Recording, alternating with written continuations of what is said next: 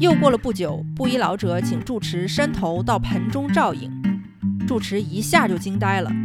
盆中的倒影里没有寺庙住持的僧衣僧冠，只见一人头戴平天冠，前后垂珠玉，穿着王者服饰，手执玉圭。住持惊喜，对着天空行起大礼。不读好书，只读有趣的。我是主播小书童。宋太祖开宝年间，洛阳的甘露寺香火很旺。住持和尚六十多岁，高大富态，手中也握有不少钱财。一天，一位布衣老者带着一个老仆人来敲院门。老者仙风道骨，相貌颇有古人之风，手持一把拐杖，步履轻盈。老仆人须眉皓白，担着行李跟在后面。院僧于是开门迎客，请入禅房。住持礼拜让座，两人相谈甚欢。聊到兴头上，布衣老者命令老仆取茯苓汤来。老仆打开布囊，取出汤粉，连同金杯两只、金汤瓶一只，又向寺院火工讨来炭火，烧热了金瓶，又借来盏托，放上金杯，徐徐点汤。等汤水降至温热时，端与二人。老仆人低眉俯首，礼数恭顺。住持吩咐僧人备饭。布衣老者说：“我与仆人辟谷有十天了，不用准备斋饭。”住持起身陪布衣老者遍游寺院，敬佛随喜，事事合理。布衣老者见宝殿佛像额头上的珠宝有点小，就说：“我倒是有些好宝石，可以将它换下。”于是就让老仆人解开行李中的包裹。里面有珠玉大小数十百枚，琥珀、玛瑙、珍珠约有一升。僧众们都看呆了，叫其他僧人过来，大家纷纷躲在门后偷看。布衣老者从包裹中的珠宝里选出来一粒儿，大小与佛像头上的珠宝大致相当，就交给了住持。住持感激不尽。老仆收拾好包裹，一言不发。布衣老者拜别住持，拿着拐杖就出了山门。住持挽留不住，与众僧顶礼送客，相视感叹，都说这就是神仙吧。住持转念一想，悄悄派人跟在这两人后面。二人进了洛阳城，走到通利坊人多的地方，忽然就不见了。去的人回来如实告诉住持，住持越发觉得神奇。十几天后，二人又来到甘露寺，合院僧众都出来迎接，比第一次隆重百倍。坐定之后，布衣老者让侍者退下，对住持说：“上次看住持相貌神心古法，如果不出家为佛门弟子，应该是一个小国的国王。”住持诚惶诚恐，谦逊辞谢。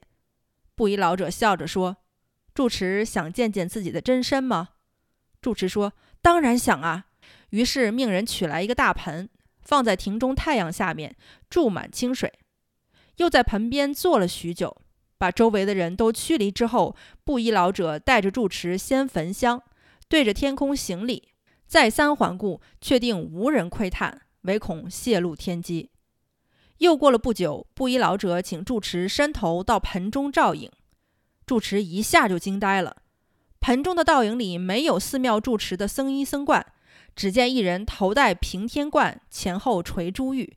穿着王者服饰，手执玉圭，住持惊喜，对着天空行起大礼。布衣老者又让住持焚香，再看水中，一股白烟自水中飘出，有一丈多高，变成五色。再看盆里，水光也成五彩，不一会儿就都散去了。住持惊问是怎么回事，布衣老者默不作声。回到禅房，住持说：“可惜我以为僧，不敢再有奢望。”住持真以为自己遇到了神仙，心里就起了贪念。布衣老者对住持说：“你现在已经出家，不能再穿俗衣，还得精进佛法。不过你命里是该有富贵的，至少也有数十万贯钱财吧？”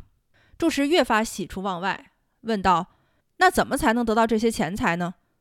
布衣老者笑着说：“这容易，街市上有这几种药材。”你如数买回来，我可以为住持修炼成三五百丸丹药，每丸可点化百两铜，变成黄金。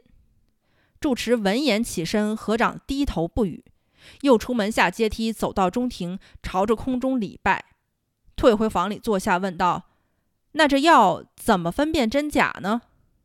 布衣老者说：“你去药房看看货，等我回来帮你分辨。”住持说：“要不然您替我代买如何？”布衣老者勃然大怒道：“我是什么人？难不成是给你这和尚买药的？”住持慌忙起身赔礼，又羞又怕，再三道歉拜谢。布衣老者临别，约好十天以后再来。等老者走后，住持每天都到街上寻访药材。有一天，有位老人叫住住持问：“每天见你来药铺，你到底要买些什么药啊？”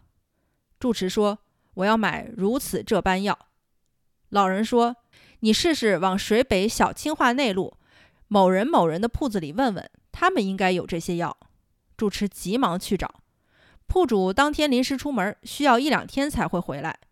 住持担心十天之期将近，废寝忘食。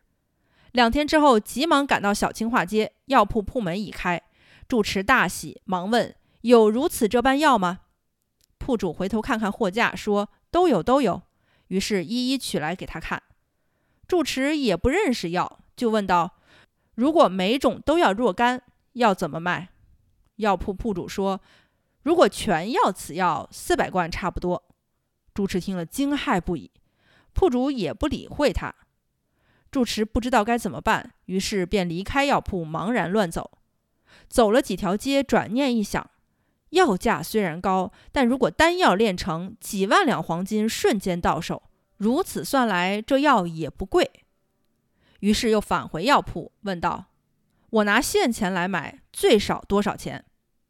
铺主说：“洛阳城里道正坊那边张家也有这种药，他家五百贯才卖，我这儿四百贯，少一个子儿都不卖。”住持于是又到道正坊张家去看，果然有药，问了问价，果然是少于五百贯不卖。于是又返回小金画铺，照价全部买下，下了定金。院主说：“过两天请铺主带着药物与我一同到山房拿给一位朋友看。”看过之后再付全款，这样可以吗？铺主说：“到时住持先来，我拿着药与你同去。”住持觉得很是稳妥。到了约定的日子，住持与铺主带着药到寺院等候。午饭时，布衣老者才到，拿出药来。布衣老者说：“都是真药，质量稍微差了一点儿。街上还有的话，可以替换一些。”铺主说：“道正坊张家也有，如果不要这些，退你八十贯。”住持于是如数另外去买，其他的药全都留下。清化铺主用车推着三百二十贯钱，高高兴兴地回去了。住持用八十贯到张铺买药，张铺则非要一百贯不让价。住持生怕再生变故，于是就照价买回。当天晚上就起坛，选好了吉日和炼点，炼化丹药。布衣老者与老仆每天午时到院，申时离开。住持派小僧人每天悄悄跟随，二人或出城门，或游集市，或游龙门，走路轻健，身轻似神仙。小僧远远跟着，二人回头时就急忙躲避，生怕被看见。丹炉点火之后，说七七四十九日就可成，并教授僧人添减火候，如何洁净焚香，猫狗都要拴住，不能靠近。天阴打雷下雨的时候，群僧必须要高声念佛，守炉昼夜不能停。等一切安排妥当，布衣老者说：“这就等要成了，不能出差错。